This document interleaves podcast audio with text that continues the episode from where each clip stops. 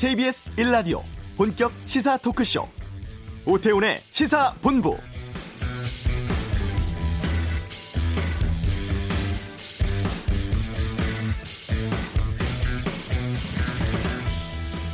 고위공직자 비리 수사처 공수처라고 하죠. 글자 그대로 고위공직자의 범죄 행위를 수사하고 죄를 따져 물을 수 있는 독립된 기관입니다. 특히 사법 정의를 위해 힘써야 할 검찰이 부정부패 사건에 연루될 때마다 공수처 도입이 지속적으로 제기되어 왔었죠. 검찰의 모든 권력이 집중될 수 있는 구조 탓에 대한민국 누구도 검찰을 견제할 수 없다는 문제 제기가 계속되어 왔습니다. 공수처법은 지난해 12월 30일 논란 끝에 국회 본회의를 통과했고 이후 올해 1월 14일 공포 후 6개월 지나는 7월 15일 바로 내일이 공수처 출범일입니다. 오늘 정세균 국무총리도 공수처장 임명 후속 입법에 서둘러 달라면서 국회 협조 요청하기도 했는데요. 하지만 정식 출범까지는 넘어야 할 산이 많습니다. 또 제대로 출범할 수 있을지도 걱정인데요. 오태훈의 시사본부 잠시 후 이슈에서 박상기 전 법무부 장관 모시고 공수처 출범과 검찰 개혁 등에 대한 입장 듣도록 하겠습니다. 재판 중인 박근혜 전 대통령이 파기환송심에서 형량을 대폭 감형받았습니다. 양변의 이열지를 살아보고 2부 정치와투 미래통합당 조혜진 의원과 함께 정치권에 불어닥친 조문정국 논란, 공수처 출범 등 최근의 정치 이슈에 대해서 의견 듣도록 하겠습니다. 장마철의 바람직한 자동차 관리 방법 권영주의 차차차에서 정리해드리겠습니다. 시사본부 지금 시작합니다. 네, 지금 경기 강원 지역 집중 호우에 따라서 어 6월 24일 오후 6시부로 장마철 ASF 위험주의보가 발령 중인 상황입니다.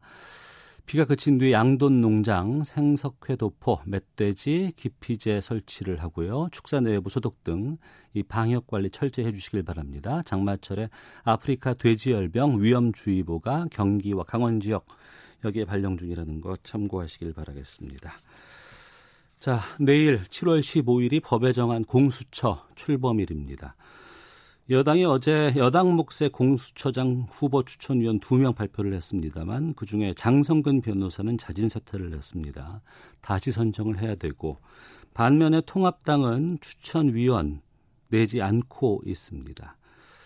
지난해 시사본부에서 검찰 개혁 관련해서 어, 박상기 전 법무부 장관과 말씀 나눈 적이 있는데요.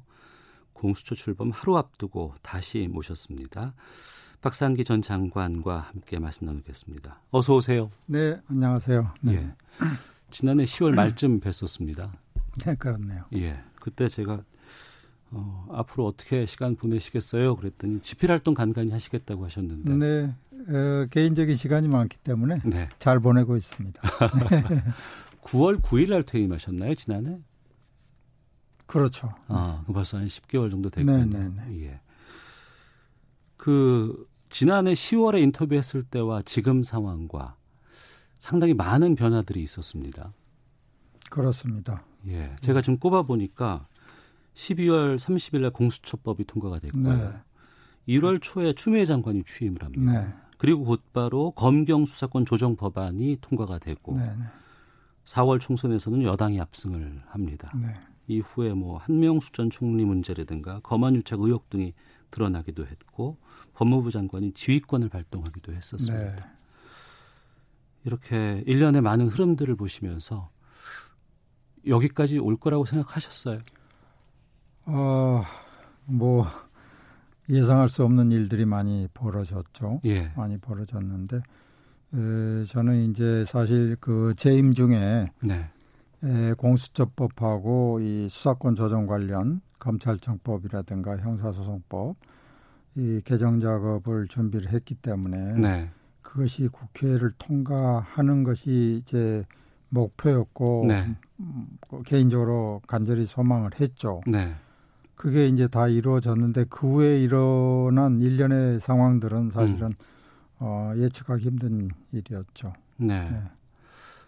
네. 그래도 평가를 내리신다 그러면은 어떻습니까? 음, 공수처 출범에 대해서. 공수처 출범 뭐 지금 공수처법이 내일 발효된다고 하는데 예. 현실적으로 지금 공수처장 후보 추천위원회 구성도 안 돼 있지 않습니까? 예. 그리고 또 관련 법령이 개정될 것도 있고요. 예, 예. 제정돼야 될그 규칙도 있고 뭐 등등 여러 가지 작업들이 있습니다. 어, 그러나 제일 중요한 것은 공수처장 후보 추천위원회가 구성이 되고 네. 공수처장이 임명이 되는 것이 중요하다고 보고요. 물론 음. 법에는 예, 그 전에도 공수처 출범을 위한 준비 작업을 하도록 규정은 되어 있습니다. 그래서 지금 준비단이 출범해서 네, 네, 활동하고 있죠. 네, 공수처 어, 설립 준비단이 활동을 하고 있으니까 예. 잘 하고 계실 거로 보는데요. 역시 이제 공수처장이 추천이 되는 게 제일 중요하겠죠. 음. 네. 그 남아 있는 후속 입법이라는 게 어떤 것들이 필요합니까? 뭐 국회법도 개정돼야 될 거고요. 예. 인사청문회법도 개정이 돼야 될 거고요. 어. 왜냐하면은 이제 공처장이 예. 인사청문회를 거쳐서 임명하게 되어 있기 때문에 네. 그런 부분들을 이제 개정을 해야 되겠고요. 음. 또 관련된 어떤 대통령령이나 어, 규칙들 이런 것들도 어, 만들어져야 될 부분들이 있습니다. 예. 조직은 내일 출범하게 됩니다만 법적 네. 기한이 그렇게 되어 있기 때문에 네, 네. 중요한 것은 그 조직을 어, 맡아야 할 일을 해야 될 수장이 정해져야 되는 것 아니겠습니까? 그렇습니다. 그때부터 본격적인 공수처의 출범의 의미가 되지 않을까 싶은데. 후보 추천위원회 7명 가운데 6명 이상이 합의해서 후보 2명을 정하고 네. 대통령이 그중 한 명을 임명하게 됩니다. 네. 근데 지금 그 후보 추천위에 7명 가운데 지금 여당 몫의 2명은 추천이 됐지만 지금 한 명은 또 지금 자진 사퇴를 했고 예. 통합당은 아예 후보도 내고 있지 않습니다. 네. 정할 수 있을까요? 어, 공수처법이 국회를 통과한 법 아닙니까? 예. 그래서 그 법을 존중해야 된다고 보고요. 음. 물론 통합당에서는 뭐 여러 가지 이유로 또 특히 뭐그 헌법소원 심판 청구를 해서 그 결정을 기다려봐야 된다는 이유도 제시를 하고 하긴 하는데 네. 에, 국회를 통과한 법에 대해서 어떤 반대 의사를 가졌다고 해서 음. 그걸 뭐 위헌 법률이라든가 헌법소원 심판 청구한다든가 이런 방식으로 해서 그걸 기다릴 때까지 이 그 법의 시행을 늦춰야 된다는 주장은 좀 저는 좀 납득하기 어렵고요. 예. 어, 결국은 뭐 통합당도 추천위원을 추천하지 않으실까 그렇게 생각을 하고 있습니다. 그게 또 합리적이라고 보고요. 어. 예. 하지만 그걸 견인하기 위해서는 여러 가지 또 노력들이 필요하지 않겠습니까? 노력이 필요하겠죠. 어, 그래서 뭐, 그 뭐, 어, 국회 일이니까 제가 뭐라고 언급할 수는 없습니다만은 예. 하여튼 야당을 설득해야 되겠고 사실 이게 그 여당, 야당 두 명의 추천위원을 배정을 한 것은 네. 어, 야당의 경우에는 군, 어, 국회 교섭단체가 지금처럼 한 개 정당이 교섭단체일 걸 상정했다기보다는 네네. 네. 사실은 어, 20대 국회처럼 두 개 이상을 어. 상정하고 예. 야당 간에도 어, 한 개 정당에만 비토권을 준다는 의미가 아니라 두개 음. 정당을 둠으로 해서 좀 합리적인 조정이 가능하게끔 그런 여지를 둔 건데 네. 21대 국회가 지금 구성이 네, 네. 예해당 한 개 정당씩밖에 없기 때문에 그러니까 야당 몫의 두 명의 추천위원을 통합당이 다 추천할 다 수밖에 추천할 없어요. 할 수밖에 예. 없는 상태고 그것은 결국은 야당이 그 어떻게 보면은 인사 문제에 있어서 비토권을 쥐고 있다 이런 음. 상황이 돼 버렸지 않습니까? 예. 그래서 이제 뭐그 공수처법 개정 얘기도 나오고 음. 그렇긴 한데 일단은 현행 법대로 추진을 일단 해봐야 되겠죠. 네. 네. 현행 법대로 추진해봐야겠다고 말씀해 주셨습니다만 저 시사본부 조혜진 의원과 인터뷰에서 이런 우려를 표했습니다. 권력으로부터 독립된 수사기관이 되기 위해서 손봐야 될 게 많이 있다. 공수처가. 네. 그러니까 이게 지금 현재 상황으로 공수처가 가면 어, 좀 우려가 된다. 네. 그리고 이걸 그 우려를 불속시킬 수 있는 정상화를 되기 위한 여러 가지 장치들이 마련이 돼야지만 통합당은 추천위원을 추천할 수 있다라고 얘기를 네. 하거든요. 네. 그 문제는 사실 그, 자, 재임 중에 국회에서 네.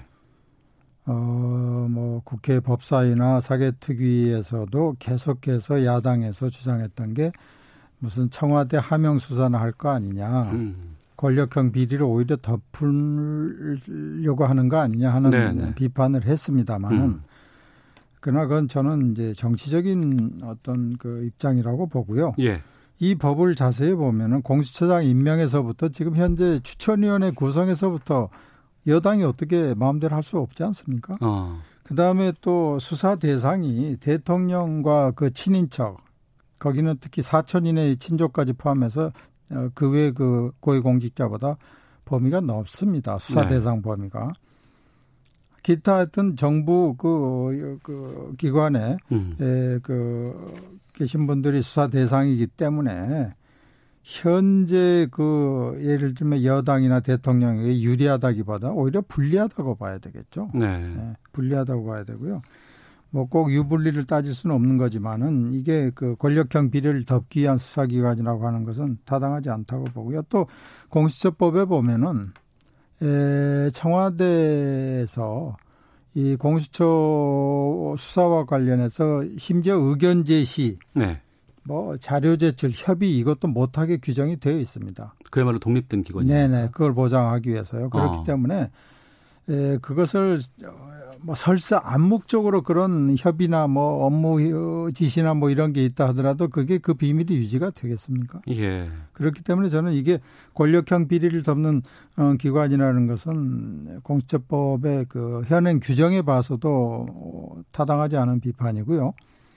또 이 공수처법은 20년 이상 공수처 설치를 주장해 왔습니다. 음. 국민 대다수가 또 지지하는 기관이고요. 그렇기 예. 때문에 이것이 뭐 정부 여당이 권력형 비리를 덮기 위해서 음. 하명 수사를 소위 하명 수사를 하도록 하기 위해서 뭐 야당 압박하기 위해서 그런 건 절대 아니라고 봅니다. 네.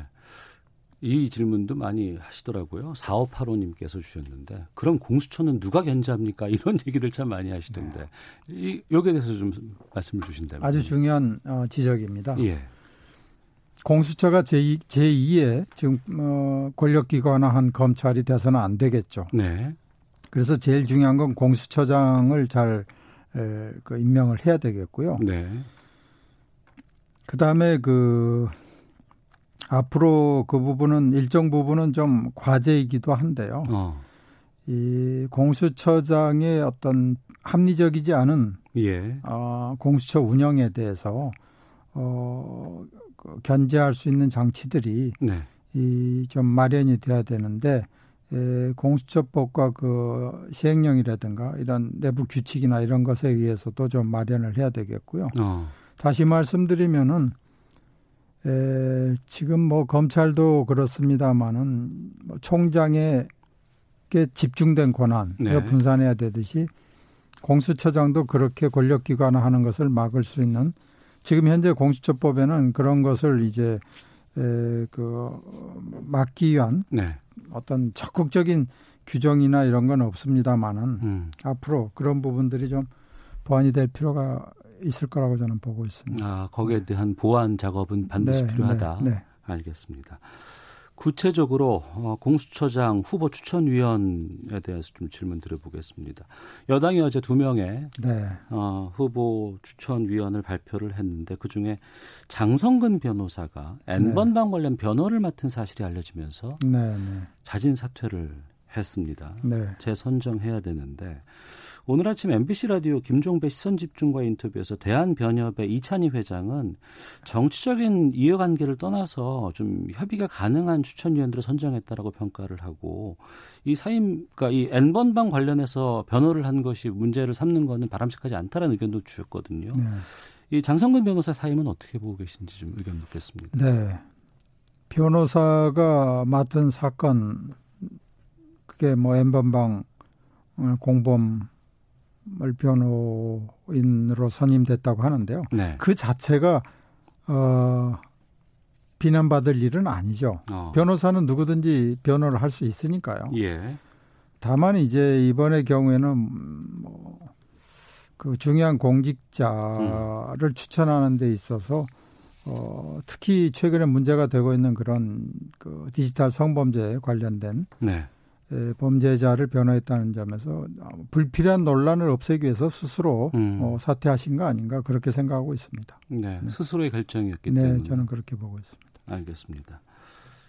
초대 공수처장이 누가 될 것인가 여기에서 많은 궁금증도 좀 있어요. 네. 관심도 있고 또 언론에서는 또 인물에 대해서 이렇게 좀 집중하는 경향이 있는데 지난 6월 말에 인터뷰하신 걸 들어보니까 비검찰 출신이 맡아야 된다 이렇게 의견 주셨어요. 네. 말씀해 주시죠. 뭐 그 검찰 출신을 배제한 것 같아서 네. 검찰 출신들이 좀 섭섭해 생각할 수도 있겠지만 네. 어, 공수처는 에, 검찰과 경쟁하기 위한 기관이 아니고요. 음. 검찰에게 집중된 권한의 일부를 네. 분산시키기 위해서 만들어진 그 수사기관이거든요. 예.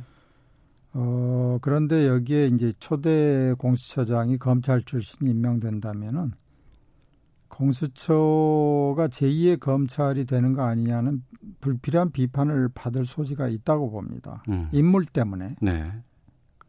그래서 어, 일단은 그런 그 비, 비판을 피하기 위해서 비검찰 출신이 옳다고 보고요. 제일 중요한 것은 저는 공수처장은 공수처 역할에 대한 인식이 확실해야 된다고 봅니다. 네. 공수처라는 것은 어 그 고위 공직자에 대한 수사인데 그 수사에 있어서 어떤 합리적인 기준에 따라서 수사를 할 수 있는 음. 그런 음. 그 합리성을 갖춘 인물. 예. 물론 여기에서 정치적으로 중립적인 성향을 가져야 된다 하는데 말로는 쉽지만 사실 정치적 중립성이라는 것은 보는 입장에 따라서 음. 아무리 중립성을 유지하려고 해도 편파적이라고 보기 쉽거든요. 네네. 네.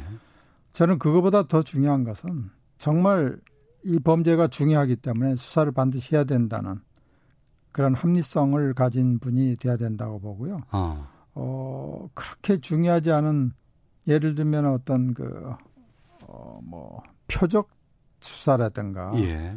아니면 끝까지 기소를 위해서 별건 수사를 한다든가 하는 음.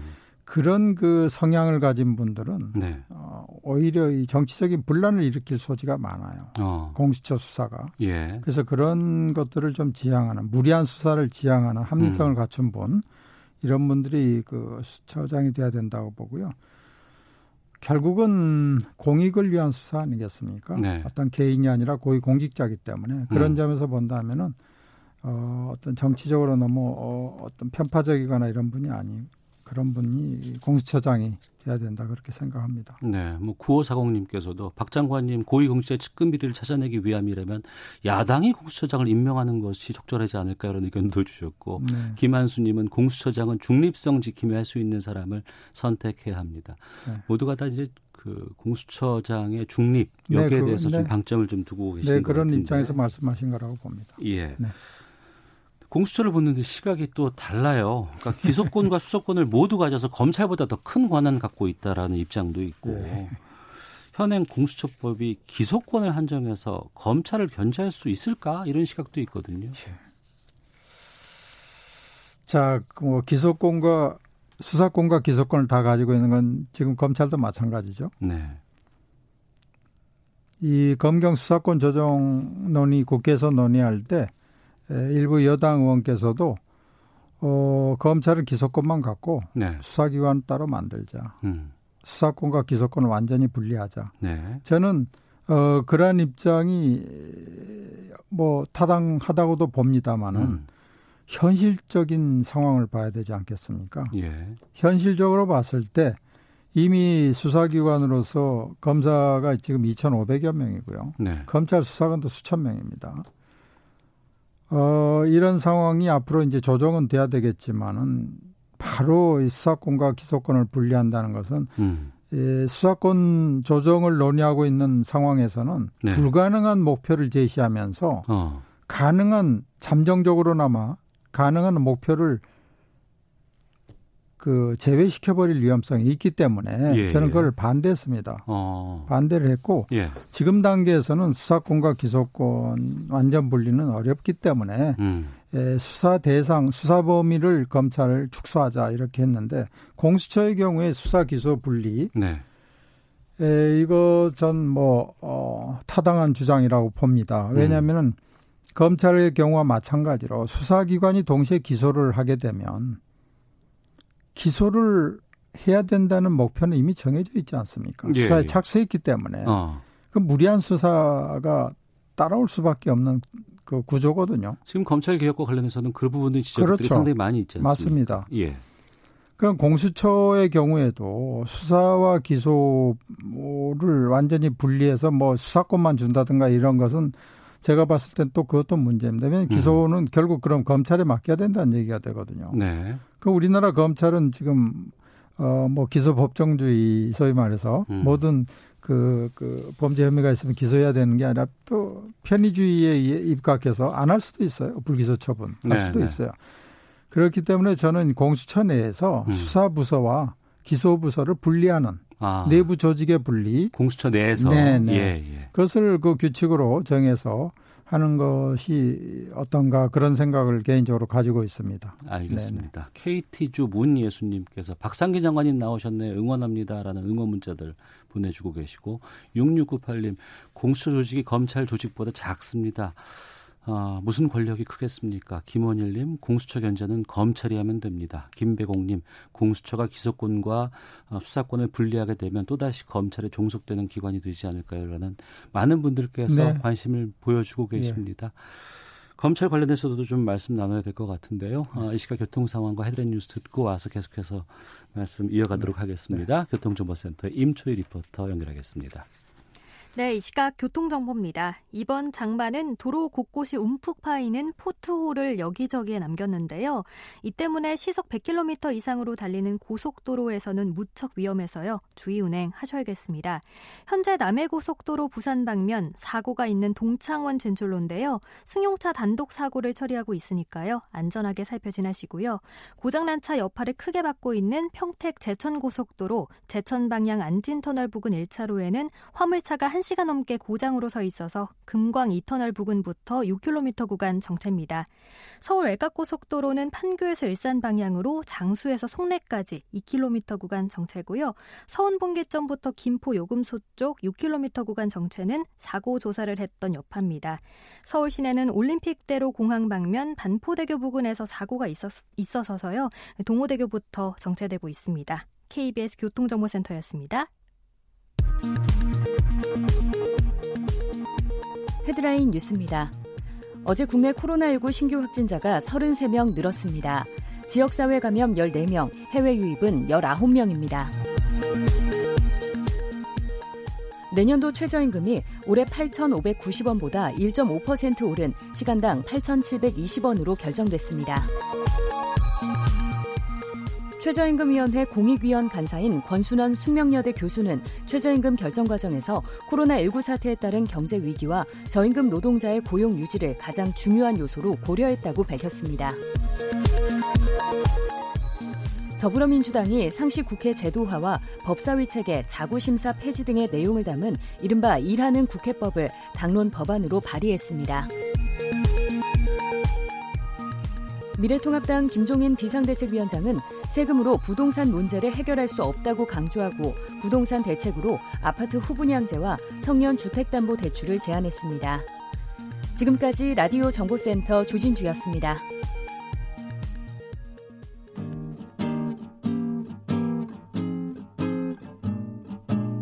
KBS 1라디오 오태훈의 시사본부 여러분의 참여로 더욱 풍성해집니다. 방송에 참여하고 싶으신 분은 문자 9730번으로 의견 보내주세요. 짧은 문자는 50원, 긴 문자는 100원의 정보 이용료가 붙습니다. 애플리케이션 콩과 마이케이는 무료고요.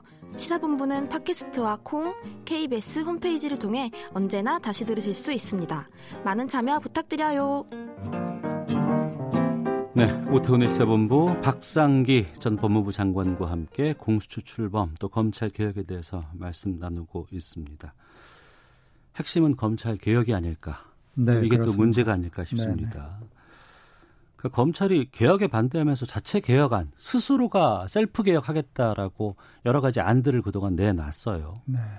뭐 최근에 지금 뭐 뜨거운 그 뭐 수사 심의위, 뭐 자문단 뭐 이런 것들 다 마찬가지일 것 같습니다. 음. 내부 개혁안은 어떻게 평가를 하십니까? 아, 지금 뭐 수사심의위원회라든가 뭐 전문수사 자문단 이런 건 어, 개혁안은 아니고요. 개혁안 아닙니까? 지금 어, 총장 취임 이후에 만들어진 것도 아니고 예. 그건 벌써 오래된 거고요. 음. 어, 검찰 개혁을 요구할 때마다 검찰 검찰에서는 자체 개혁안이라고 해서 네. 제시하는 것들이 과거 있었습니다만 음. 에, 저는 그 자체 개혁에는 이미 한계에 도달했다. 네. 그래서 아까 말씀드린 공수처법이나 수사권 조정 같은 것, 즉 제도 개혁을 통해서만이 개혁이 일단은 출발할 수 있고 음. 그 다음에 검찰의 에, 인식이 어떤 조직 문화라든가 네. 검사들의 사고 방식이나 이런 것들이 그 다음에 바뀌어질 수 있다. 그 제도 개혁의 틀 속에서 생각이 바뀌는 거지. 예, 예. 제도 개혁 없이 제도적 뒷받침 없이 스스로 사람이 자기 생각을 바꾼다는 것은 거의 불가능에 가깝습니다. 불가능에 가깝다라고 네네. 말씀하시는데. 예. 그래서 검찰에게 자체 개혁하겠다고 어, 하는 것을 맡겨두기에는 음. 어, 너무 상황이 예, 좀 아, 급박하고 네. 또 국민들의 그 검찰 개혁에 대한 요구가 어, 상당하지 않습니까? 네네. 정부 새 정부가 들어설 때마다 정부 정책 목표의 1순위에 검찰 개혁이 들어가는 것은 이건 낭비라고 보고요. 네. 이제는 좀 어, 종지부를 찍을 때가 됐다 그렇게 봅니다. 음. 그러니까 많은 국민들께서 그런 질문들을 하세요. 그러니까 문재인 대통령의 공약, 그 네. 권력기관 개혁의 1호 법안이 바로 이 공수처라든가 네. 이런 것이었고 검찰 개혁이었거든요. 그리고 나서 윤석열 총장을 임명을 했는데 네. 그래서 개혁을 할 줄 알았더니 오히려 네. 그 내부에서 검찰 조직적으로 검찰 개혁을 좀 막고 있는 거 아니냐라는 일부의 시각이 있습니다. 지금 이제 윤 총장 취임 후에 예. 사실 뭐 대통령께서도 말씀하셨지만은 예, 검찰 개혁의 선두에 서서 앞장서서 검찰 개혁을 이룰 적임자로 보고 임명하셨겠죠. 그런데 제가 보기에는 음, 바로 취임 직후부터 조국 전 장관에 대한 수사, 음. 어, 그것은 제가 봤을 때는 좀 음, 수사의 그 시점이라든가 방식이라든가 이런 데 있어서 좀 너무 과도하지 않았나 네. 그런 생각 가지고 있고 지금 현재 재판 진행 중입니다만은 예, 예. 뭐 그렇게까지 수사를 서둘러서 할 음. 필요가 있었는가 하는 생각이 드는 상황이 됐지 않습니까? 네. 그 외에 이제 또 일부 언론에서 총장 그 가족과 관련된 음. 언론 보도가 있었고요. 예. 그 다음에 지금 그 채널 A 관련 그 사건이 네. 지금 수사 중에 있지 않습니까? 예. 예. 자, 그렇게 해서 1년이 거의 지나갔습니다. 예, 예. 그리고 검찰이 지금 검찰 개혁을 위해서 내놓은 안이라는 것은 없습니다. 제가 봤을 때는. 어. 네. 하나도 없습니다. 예. 어, 그런 점에서 검찰이 이, 뭐 내부 비판이 있는 걸로 어, 상상은 됩니다만은 음. 검사들 중에서도 검찰이 시대 조류, 시대 변화에 맞춰서 바뀌어야 된다는 검사들도 상당히 있는 걸로 저는 알고 있고요. 또 네. 저하고 얘기해 보면 그런 검사들도 많이 있습니다. 음. 어, 그러나 일반 검사들의 경우에는 특히 일선에 있으면은 지금까지 해오던 어떤 검찰권의 행사 방식이라든가 이런 데 그 젖어 있기 때문에 네. 에, 문제 의식을 못 느낄 수도 있고요. 어. 그런 점에서 뭐 그런데 제가 봤을 때는 지금 현재 검찰이 검사들이 조직적으로 뭐 저항한다든가 그렇게 보고 있지는 않습니다. 아, 그 정도까지는 아니고. 그 정도까지는 보세요. 아니고 어. 언론에서 이제 뭐 이프로스나 이런 데 올린 음. 글을 가지고서 한 일, 일, 일부, 일부 검사, 일개 검사 네. 올린 걸 가지고 검찰이 뭐 많은 검사들이 저런 생각을 가지고 있거나 그런 식으로 보도를 하는 것 같은데 네. 그건 개인의 생각일 뿐입니다. 아, 저항하거나 반발하는 건 개인의 네, 생각일 개인의. 생각이고 또 어, 이 프로스의 글을 올리는 검사들이 극히 제한적입니다. 사실. 예. 물론 뭐 아. 댓글을 다는 검사들도 있긴 있지만 어, 그래서 저는 합리적 사고를 가진 검사들이 많이 있기 때문에 예. 에, 결국은 검찰 개혁에 에, 동참하리라 그렇게 보고 있습니다. 알겠습니다. 네. 또 하나의 축인 검경 수사권 조정에 대해서 좀 여쭤보도록 하겠습니다. 네. 이게 아직 실질적으로 지금 시행이 된 건 아니죠? 네, 그렇습니다. 지금 이제 검찰청법이라든가 형사소송법이라든가 이런 것들이 이제 8월 어, 공포 6개월 지나야 되니까 이제 8월부터 이제 시행이 될 거고요. 음. 어, 또 일부는 또 대통령령으로 또 시행 시점이 네. 시작되기 때문에 조금 아직은 시행되고 있지는 않습니다. 이게 시행이 된다 그러면은 어떤 성과를 낼 거라고 보세요? 검경 수사권 조정이라는 것은 지금 검찰이 수사를 할 수 있는 수사 대상을 제한을 했지 않습니까? 예. 어, 사실 제한을 했는데 검찰에서 그 과정에서부터 꾸준히 그 수사 대상을 넓히려고 음. 어, 시 도를 했기 때문에 네. 사실 지금 보면은 상당히 수사 범위가 넓습니다. 지금도. 네. 뭐 부패 범죄 뭐 이런 식으로 막연하게 해서 그걸 이제 또그 그 구체화시키는 에, 법령이 제정돼야 되는데요. 음. 결국은 이제 검찰이 그 일차적 수사를 통해 가지고 기소까지 이르는 그런 그 부분에 대한 문제점 인식에서 수사 대상을 줄임으로 해서 검찰은 주로 이 기소에 중점을 두고 경찰의 수사 결과에 대해서 그야말로 중립적으로 정말 공익의 대표자로서 네. 유무죄를 판단을 나름대로 하고 어. 기소할 것인가 말 것인가를 판단을 해야 되는데 네. 검찰에서 모두 다 수사가 가능한 상태에서 자기들이 수사를 하고 났으면 그건 뭐 거의 100% 기소로 이어지는 거 아니겠어요? 음. 그걸 좀 그 관 연계성을 좀 끊어보자. 네. 이게 그 수사권 조정의 목표죠. 음. 예. 음. 그리고 또 그걸 그걸 통해서 검찰 경찰의 그 수사 전문성도 좀 높이고요. 지금도 많이 그 전문화돼 있습니다만은 네네. 그런 부분들 그래서 수사기관과 기소 공소기관을 좀 어, 분리해서 음. 나아갈 수 있도록 첫 어, 시도를 하는 것이 수사권의 조정이죠. 네. 네. 그동안 우리가 우려했었던 뭐 검찰의 수사권, 기소권 남용이라든가 네. 또 어, 자기가 하고 싶은 수사만 한다거나 네, 네. 여러 가지 것들이 좀 드러나기도 했었고 예. 또 거기에 대한 폐해들에 대해서 많은 국민들이 좀 알기도 됐습니다. 네. 그럼 공수처가 출범되고 검경 수사권 조정이 되고 네. 이렇게 되면 이제 검찰은 제대로 되는 개혁으로 들어가게 되는 겁니까? 그 이제 그 검찰이 합리적인 어, 국민의 어떤 비판을 덜 받는 그런 조직으로 어, 출범할 수 있는 그런 어떤 제도적인 기반은 네. 완벽하지는 않지만 마련됐다 음. 그렇게 봅니다. 음, 네. 그렇군요. 청취자 아이디가 요놈들 이렇게 쓰시는데요.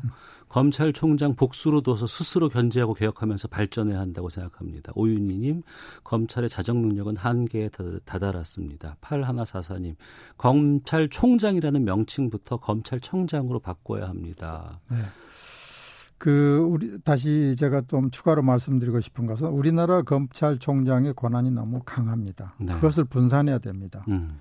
다시 말씀드리면은 어, 지금 전국에 여섯 개 고검장이 있는데 네. 검찰총장은 일선청의 사, 단일 사건이라도 구체적으로 지휘 감독할 수 있잖아요. 네. 그걸 끊어야 된다고 봅니다. 저는 음. 그래서 이 검찰청법도 앞으로 좀 개정이 또 돼야 되는데 네. 검찰총장이 예, 그 고등검찰청 관할 사건에서 일단은 고검장에게 음. 예, 그 기소권을 주는 네. 어, 그런 그 권한의 분배가 좀 필요하다고 보고요. 어, 검찰총장은 어, 검찰이 나아갈 방향, 또 검찰권의 적정한 행사 여부, 합리적 검찰권 행사가 이루어지고 있는지 이것을 좀 그 감독하는 네. 그런 그 역할을 하는 것이 중요하다고 봅니다. 알겠습니다. 벌써 맞춰야 될 시간이 다 됐어요. 마지막으로 한 짧게 한 30초 정도 시간 드리도록 하겠습니다. 국민께도 좋고 뭐 언론을 향해서도 좋고 하고 싶은 말씀 있으시면 끝으로 좀 시간 드리겠습니다. 네. 네, 지금 최근에 이제 거, 이제 법무부 장관과 총장 간의 갈등 문제 언론에서 많이 보도됐는데 저는 이렇게 생각합니다. 에, 검찰 사무의 최고 지휘 감독권자는 법무부 장관입니다. 예. 어, 그걸 통해서 검찰총장의 합리적이지 않은 검찰권 행사를 통제할 수 있는 거죠. 만일 법무부 장관의 그런 지휘권 행사가 합리적이지 않다면 대통령이 법무부 장관을 교체하는 겁니다. 대통령의 법무부 장관 교체가 문제가 있다고 본다면 다음 대통령 선거에 영향을 미치겠죠. 이게 민주적인 작동 원리입니다. 네. 검찰총장 1인에게 집중된 권한 이것도 상당히 문제가 있다고 봅니다. 알겠습니다. 여기까지 말씀 듣도록 하겠습니다. 박상기 전 법무부 장관과 함께했습니다. 오늘 말씀 고맙습니다. 네, 감사합니다. 예, 잠시 후 2부에 뵙겠습니다.